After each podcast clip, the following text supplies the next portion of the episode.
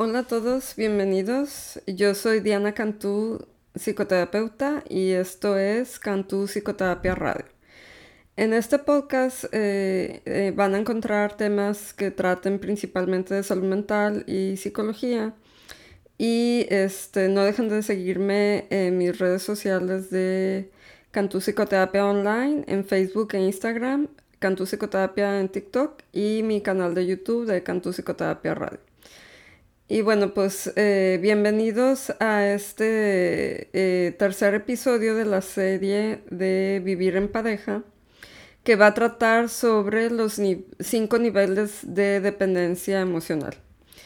Y bueno, pues eh, comenzando con este tema, pues en cuanto al amor y las relaciones, pues en este tercer milenio no solamente nos enfrentamos a todos los retos que conlleva el irse adaptando a todos los eh, descubrimientos en ciencia y tecnología, sino también la lección emocional que traen implícita las relaciones interpersonales y pues sobre todo las relaciones de pareja.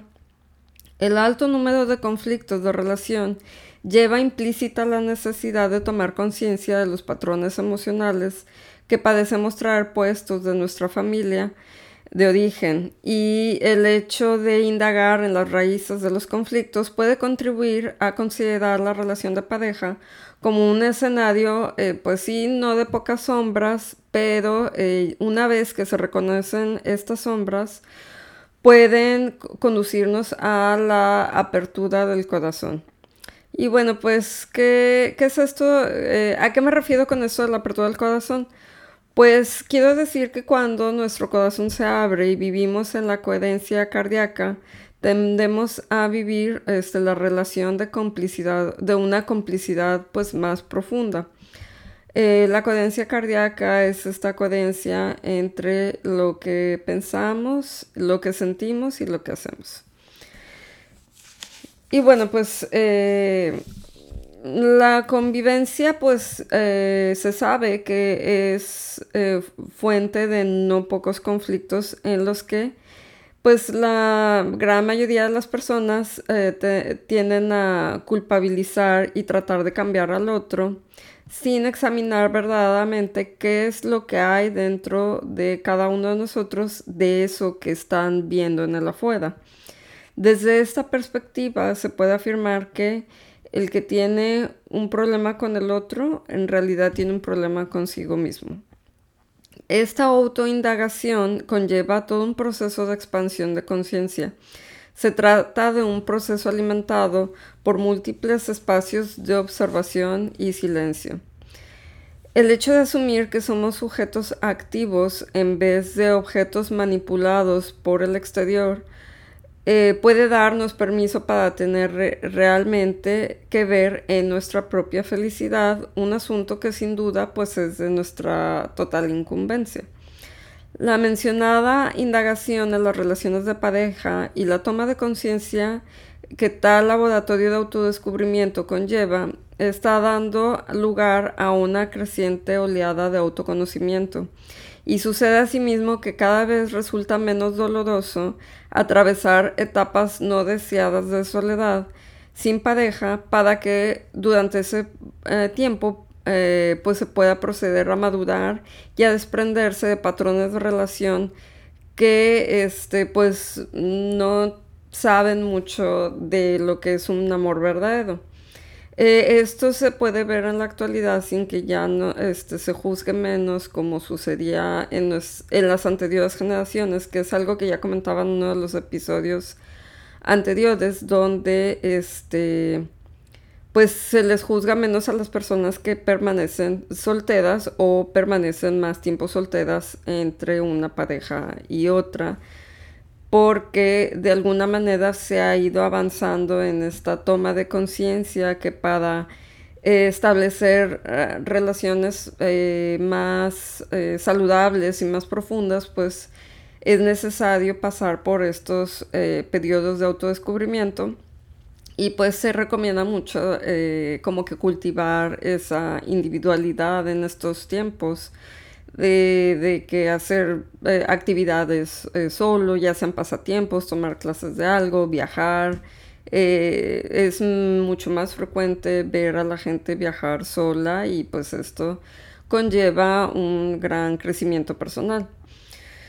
Y bueno, pues eh, en el escenario de la convivencia de pareja se tiende a comprender cómo y cuándo cambiar nuestro patrón de relación y regenerar la misma, y por el contrario, cuando no es posible realizar tal renovación con el mismo, eh, con la misma persona, y este, pues en vista de eso debemos de pasar por eh, una ruptura cuando ya se ve que no se pueden realizar pues esos cambios después de haber eh, indagado en nuestro interior qué es lo que eh, tenemos que hacer para mejorar esa relación y si lo hacemos y, no funciona o la otra persona no este, responde a ese cambio, pues entonces eh, a veces es necesario pensar, considerar una ruptura.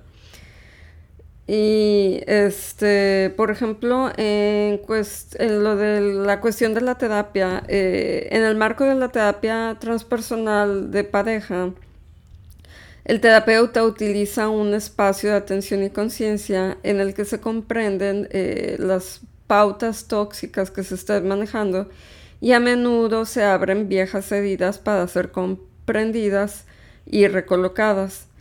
Eh, se trata de un espacio en el que se encuentra un nuevo significado a la crisis que a menudo se viene padeciendo y pues que se termine por ver con claridad eh, qué causa el conflicto. A lo largo de las sesiones terapéuticas eh, se acaba intuyendo que queremos ser acompañados en el nacimiento de un nuevo yo, una identidad más amplia y profunda para, el siguiente, para la siguiente etapa de nuestra vida.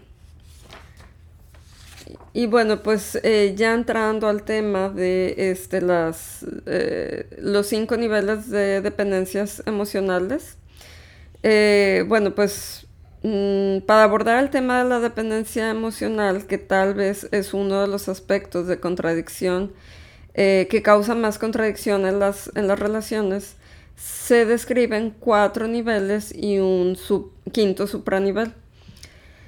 El primer nivel es el de la dependencia así tal cual. Es la pura y simple dependencia. El ejemplo más claro lo ofrece un niño que al nacer pues depende completamente de su, de su madre, ya que sin esta puede morir. Bueno, de su madre o algún cuidador este, muy cercano. Su madre o el cuidador, por el contrario, no depende estrictamente de él este nivel de dependencia es el primer escalón en la eh, evolución de las relaciones. Y bueno, pues el segundo nivel, que es, bueno, muchas veces como que el más eh, popular, por así decirlo, eh, cuando se habla de, de, este, como cuestiones problemáticas de pareja, pues es la codependencia. Este nivel de relación conlleva dos dependientes juntos.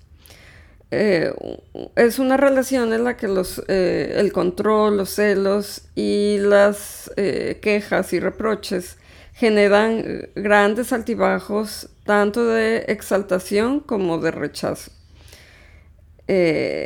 un dicho que puede representar este nivel es el que dice, dos palomas atadas por una pata suman cuatro alas, pero no pueden volar.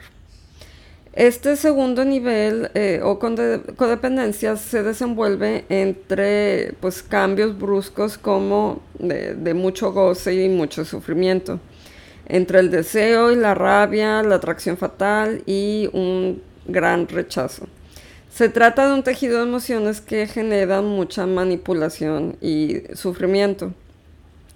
Las relaciones de codependencia están basadas en la sensación de complemento de las cualidades y funciones que cada uno posee. Un complemento que es generalmente ensalzado como ventaja práctica de la pareja, pero que en el fondo eh, refleja cadencia de desarrollo en alguna parte de su personalidad. La necesidad de las cualidades del otro para vivir pueden generar el sentirse como una mitad en el más eh, amplio sentido de la palabra. Es como sentirse la media naranja de alguien. Lo que significa que, pues, lo que significaría que nacemos mutilados y que hasta que no aparezca la otra mitad, iremos cojeando de una pierna hasta que encontremos una persona que coge de la otra. Eh, en, en, realidad, el día que una de estas personas se va del equipo, el otro pues se derrumba en un caos total. Es por ello que conviene desarrollar la propia integración y en su caso crecer en la especialidad del otro para utilizar un mayor número de opciones. Eh, la codependencia precisamente se basa en el hecho de que uno necesita al otro. Eh, desde la perspectiva dependiente de la necesidad y la cadencia se constituyen las parejas que tras salir de casa y soltar a la madre o, el padre o ambos padres proceden a sustituirlos proyectándolos en su propia pareja que termina por ejercer dicho rol. Las condiciones de vida de la mujer y el hombre actuales han cambiado. La parte masculina en mujeres y la parte femenina en los hombres se ha ido desarrollando. En realidad las mujeres despliegan cada vez más su capacidad de concretar, aplicar la lógica más allá del sentimiento, lograr objetivos, competir, eh, sentir el rigor, estructurar eh, la mirada, sin dejar de desplegar su feminidad. Y lo mismo sucede también en los hombres actuales, en los que también se está procediendo a desarrollar su capacidad de expresar el afecto, la ternura, la sensibilidad creativa, el poder ayudar, la intuición y este, la mística profunda del alma sin perder su masculinidad. Y sin duda, esta ampliación de cualidades masculinas y femeninas conduce a uniones que van más allá de la cadencia y el complemento. Muchos niños educados en un cuadro familiar codependiente manejan la seducción y complacencia hacia sus progenitores desarrollando una gran dosis de manipulación. Son seres que crecen entrenados en la habilidad para hacer que los demás hagan lo que ellos quieren, pero de manera indirecta. Manejan actitudes de victimismo encubierto y de dar pena.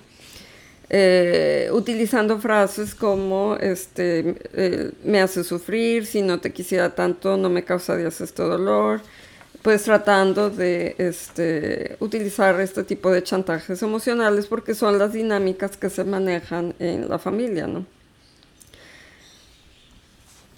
Se trata de actitudes que tienden a crear eh, personalidades con necesidades de aprobación, sintiéndose muy a menudo injustamente tratados. Y pues que suelen eh, decir cosas como eh, con lo que yo he hecho por ti o te he dado mi vida y mira cómo me pagas o incluso sentirse ofendidos o decepcionados con frecuencia. En realidad se puede decir que nadie es estrictamente responsable de los sentimientos ajenos. Expresiones que comiencen con la partícula me como me has fastidiado la tarde o me estás amargando la vida suponen no asumir la propia autonomía emocional y transferir dicha responsabilidad afuera. Si alguien dice que sufre por tu causa es porque muy posiblemente en eh, el nombre del amor ha entregado el propio poder como una forma de encubrir el patrón de dependencia. Y bueno, pues ¿cuál eh, sería el antídoto para superar el nivel de codependencia? El antídoto por excelencia es el desarrollo personal y transpersonal, un desarrollo del que se desprenderían ideas de este tipo que de ninguna forma resultan ofensivas. Eh, sería un decirle a la pareja, eh, no te necesito para ser feliz, la, la felicidad es un asunto de mi propia responsabilidad, sin embargo te elijo para cultivarla y compartirla. Y bueno, pues aquí eh, como comentario, este es, pues yo creo que todo se reduce a este sentimiento de eh, sentirse una persona completa y que tenemos las suficientes eh, cualidades y aptitudes para sobrevivir, ¿no? Y que es de lo que hablaba, de que actualmente pues ya mm, se busca una integración de los roles de género precisamente con este propósito, para que no este, las personas no sientan de que si no está la, la contraparte femenina masculina es como que toda la vida se torna un caos y, y no tengo manera de seguir adelante porque no puedo con todo y, y pues ya cada vez se va demostrando que sí se puede con todo. O sea, el asunto es desarrollar también este, habilidades de planeación, organización de las tareas este, para poder eh, tener un espacio para uno mismo, las responsabilidades de la casa, el trabajo y cuando se tienen hijos. Y si este, se tuvo una pareja de la que se separó, pues dividir dichas responsabilidades de, de los hijos, ¿no? Así como eh, copaternidad, ¿no? Eh, pero yo pienso que entre más se va fomentando este desarrollo de eh, habilidades en ambos géneros, pues va a ser más favorable para evitar esta codependencia por este sentido de que cuando alguien siente que eh, el otro es el responsable de la felicidad de uno o que sin el otro eh, su vida se acaba o no van a poder sobrevivir, etcétera, es cuando surgen más actitudes de control, celos, eh, de que, querer, o sea, que las cosas sean de cierta manera y no se puede disfrutar de una relación pues más eh, tranquila, ¿no? Bueno, que es de lo que voy a hablar en, los siguientes niveles. Y bueno, pues el tercer nivel es el de independencia. La independencia alude a una idea tan elocuente que en sí mismo señala personas no dependientes y a la vez poseedoras de autonomía psicoemocional. En realidad este nivel eh, referencia a personas que no tienen que negarse a sí mismas para satisfacer las expectativas de los demás acerca de ellas. Em, pues ya que se saben eh, completas y autorreferenciadas. Han aprendido a buscar lo que requieren para su equilibrio y además saben cómo encontrarlo. Se sienten capaces de llegar a acuerdos y gestionar su afectividad y las propias necesidades. En este sentido, pues lo que muchas veces comento es que eh, muchas veces falta desarrollar más la capacidad de la persona para tolerar que los demás no estén de acuerdo, que hagan algún reclamo acerca de es que no me gusta esto de ti o no me gusta cómo haces esto o este o que si se niegan a hacer algo porque realmente pues solamente están poniendo límites, tolerar la, la frustración o el enojo de la otra persona, o sea, en lo que va adaptándose a este nuevo límite. Porque pues es normal o esperado que si todo el tiempo se ha hecho las cosas de cierta manera, donde una persona eh, se encuentra como desgastándose mucho por hacer eh, muchas cosas o algo y y después de una autoindagación llega a ciertas conclusiones de que, ¿sabes qué? Es que no puedo hacer todo esto, o sea, necesito hacer estas cosas y que mi pareja se haga cargo de esto porque yo ya no puedo seguir cargando con todo. Pues es esperado que al principio la pareja pues no lo va a tomar del todo muy bien y va a haber ciertos desacuerdos, pero una parte es tolerar eso, o sea, que se le pase como que la molestia, ¿no? Y porque muchas veces la gente quiere que el otro no se enoje con uno y es algo que está fuera de nuestro control. la clave es aprender a tolerar y saber que eso va a pasar. eh, y bueno, pues el cuarto nivel es el de la coindependencia. La coindependencia o interdependencia señala una relación basada en dos independientes unidos. Y la imagen que bien puede reflejar esta idea es la clásica de dos naranjas sentadas. que desde su autonomía e individualidad se unen en una multiplicadora relación. El miedo al abandono ha sido reemplazado por la confianza en la vida y en los propios recursos para resolver las eh, situaciones eh, que puedan avecinarse. En este nivel la relación es equilibrada, es decir, que ninguno de los dos es más ni menos, ni resuelve ningún problema del otro que cada eh, quien no pueda por su parte resolver. En todo caso, ya no se siente aquello que decíamos te quiero porque te necesito, sino te elijo cada día porque siento amor contigo. Sin duda es una idea que hace referencia a la superación de la necesidad de autonegarse o complacer para que nos quieran. El nivel de coindependencia a sí mismo conlleva que cada cual tenga sus propios amigos que no necesariamente tienen que ser conocidos por el otro. Conlleva también que las reuniones de cada miembro que tiene con su familia de origen no siempre tengan que ser necesariamente compartidas. Este nivel conlleva el ejercicio sostenido de un profundo respeto y confianza en la convivencia por el camino de la autoconciencia. Y este, bueno, el quinto nivel es la interindependencia. Y en este nivel la persona ejerce la visión eh, que está más allá de las expectativas y está en resonancia con una red de afectividad y cooperación. Su verdadero compromiso se establece con la calidad de la relación.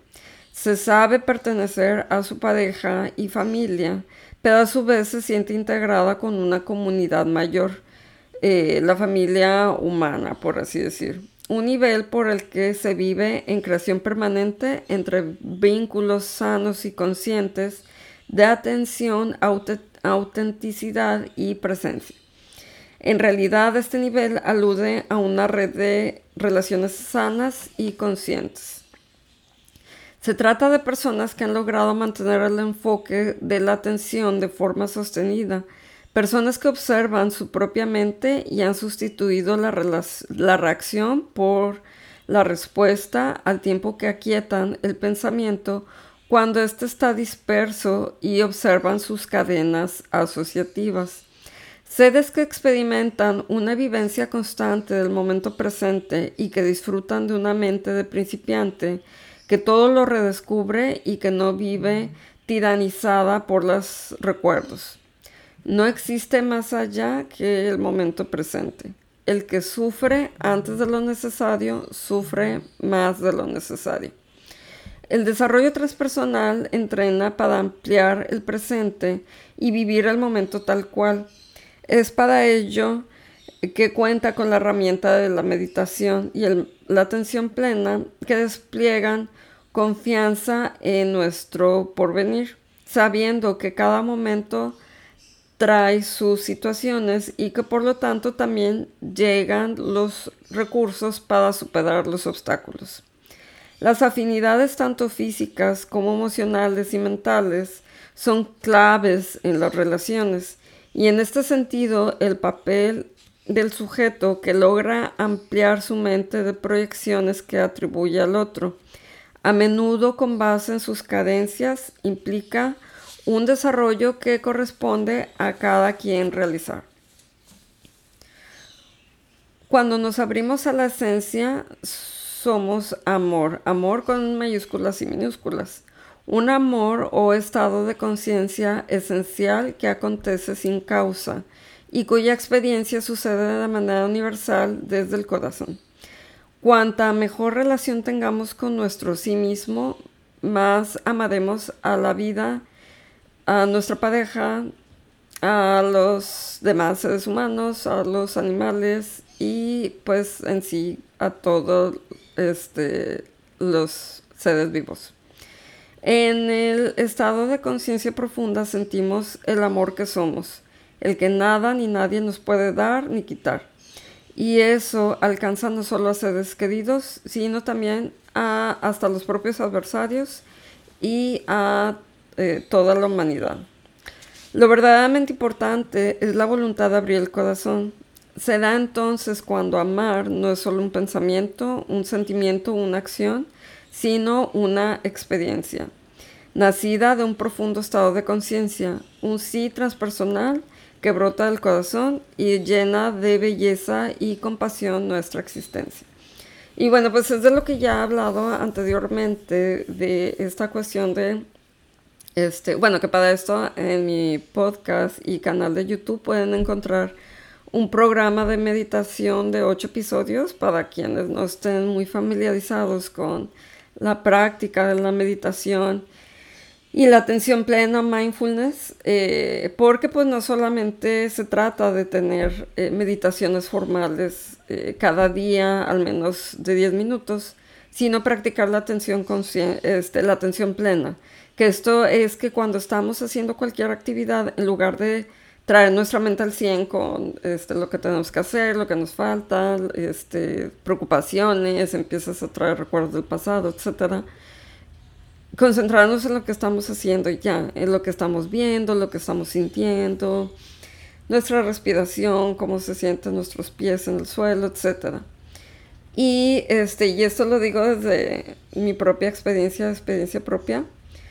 Conforme uno va, este, pues practicando más esto, eh, que pasa el tiempo y lo sigues practicando, se va tornando más fácil esta cuestión de parar los pensamientos, sobre todo en cuanto al pasado, que le cae uno al 20 de que realmente ya no puedes hacer nada y que no tiene ningún sentido seguir trayendo cosas y cosas del pasado cuando se te presentan situaciones que pueden disparar esos recuerdos porque en lugar de ayudar te afectan más, te quitan energía, te bajan el estado de ánimo. Y esto muchas veces pasa en las situaciones de pareja, que cuando tenemos algún desacuerdo que nos recuerda a, o una decepción que nos recuerda a desacuerdos o decepciones pasadas, empezamos a traer así como que todo el arsenal del pasado y peor nos empezamos a sentir con nuestra pareja, ¿no? Y esto en lugar de ayudar, pues empeora las cosas solamente. Eh, entonces, como les decía, conforme vamos ejercitando este músculo de la atención plena, se nos va facilitando más esto de poder parar eh, los pensamientos y a la vez vamos experimentando este amor del que este, hablaba, porque se siente como una, pues, no sé, energía, como la esencia de uno, que te brinda un gran consuelo en situaciones eh, pesadas o difíciles. Y es esto que hace que te enganches menos con la idea de necesitar a alguien para que te consuele, para que te acompañe, para que esté ahí, porque te tienes a ti mismo, que es lo más importante y lo que te puede reconfortar aún muchísimo más que lo que te puede confortar cualquier persona. Y es algo que se va experimentando y se va ejercitando con la meditación la atención plena. Pero bueno, pues este ha sido este, el episodio de hoy. Espero que, les haya agradado. Eh, si tienen alguna duda, pregunta, comentario, no duden eh, de mandarme un email a dianacantua.com o en mis redes sociales que ya les compartí al principio. Y este, no dejen de suscribirse al canal de YouTube y al podcast para que les avise cuando haya nuevos episodios. Y bueno, pues muchas gracias por su escucha y nos este, vemos en el próximo episodio. Que tengan bonito día.